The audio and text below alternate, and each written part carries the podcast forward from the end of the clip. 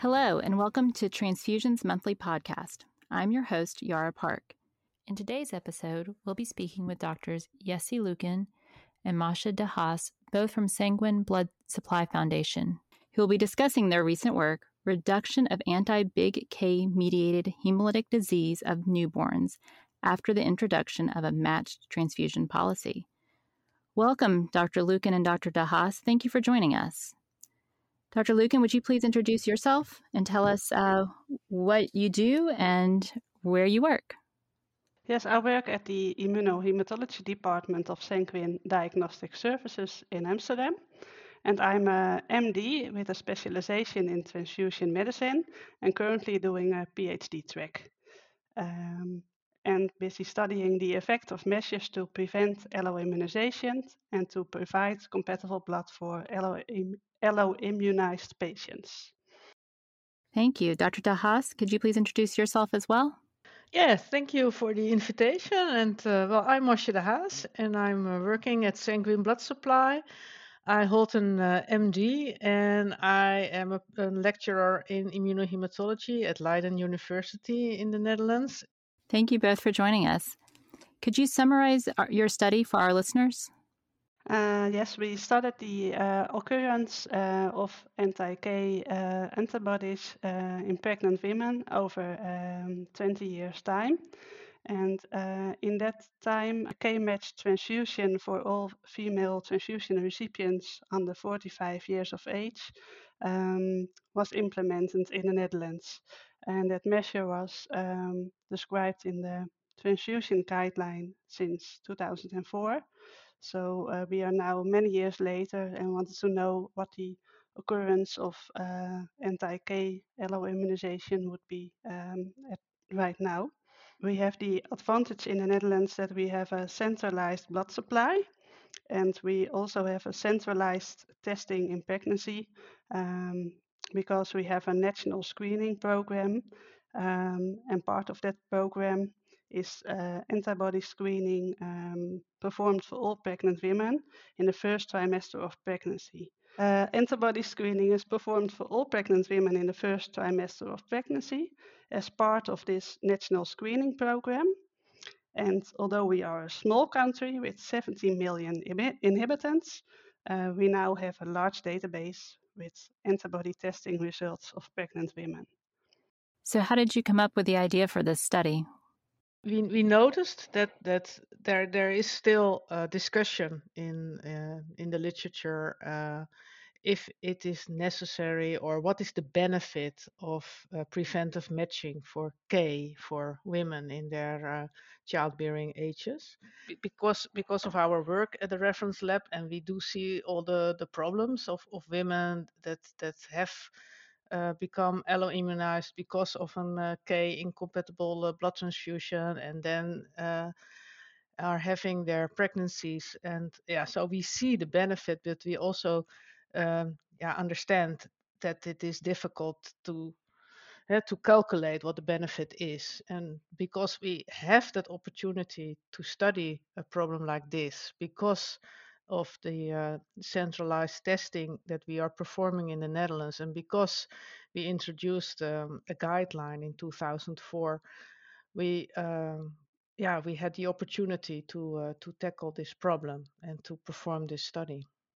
So you said in 2004 the guidelines changed to include Kell matching. Was this hard to implement within the country? Did was it hard to get buy-in from the other from all the hospitals? I think it was not very difficult because uh, the K type of the blood product of the uh, donor who donated the blood product is um, on the label of the red cell concentrate for many years now. So it's not difficult to uh, select the uh, correct project. But of course, it's something uh, um, that has to change in the hospitals, and um, many hospitals already implement, implemented it years earlier. Um, and that's also something we uh, to know when performing this study.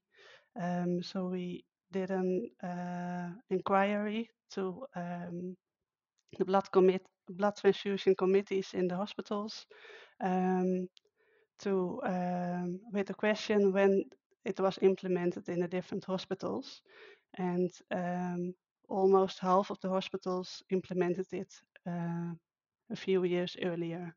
I agree with, with Jessie that it was not that difficult to implement uh, such a measure in the Netherlands, and, and also because of the the logistics and the ICT uh, uh, information system that that hospitals uh, normally have.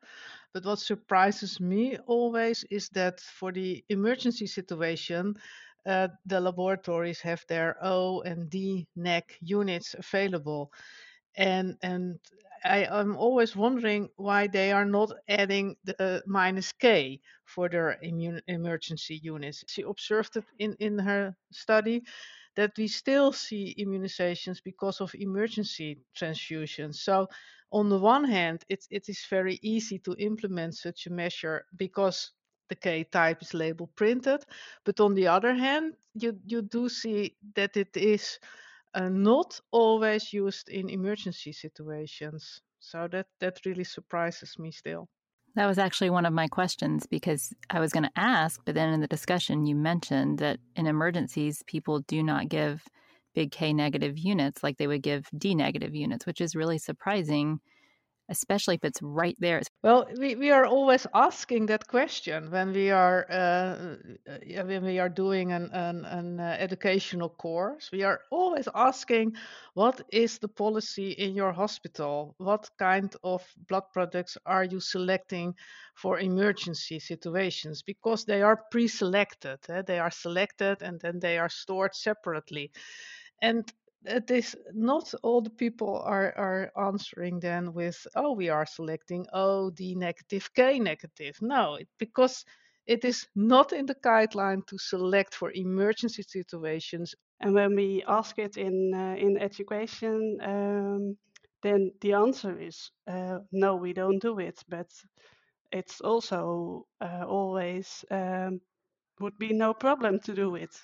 Yeah, because it's easier to find a K negative unit than a D negative unit. That's really surprising that it's not done. I just assumed it was. So that's interesting. Do you think it will eventually become practice or a guideline that even that emergency units should be K negative as well? But of course, it, it would be better to have it in, in the guidelines and uh, yeah, make it one of the routine policies in the transfusion laboratories. But in the end, I think it will be a routine practice uh, in the Netherlands. Yeah.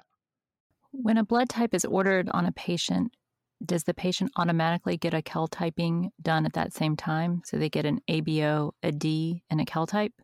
Not for all patients, but if it is a woman uh, under 45 years of age, then it's performed when the blood typing is done, or at least when uh, um, a reservation for blood products is um, is done. If a mother has anti big K, do you test baby and or father always? Um, the father is is tested, and when the father is negative, uh, then it's not always necessary to um, do a fetal uh, Kell typing. We have observed that uh, that uh, major reduction in anti-big K complicated pregnancies, it um, becomes now more and more a routine to perform the non-invasive big K typing with cell-free DNA um, derived from the plasma of the pregnant uh, woman. How much additional cost is incurred by providing K antigen matched units for women of childbearing potential? So the additional cost for doing the big K type, I think that's really low. Um, but I think the costs really depend on the on the situation in your country when implementing such a measure.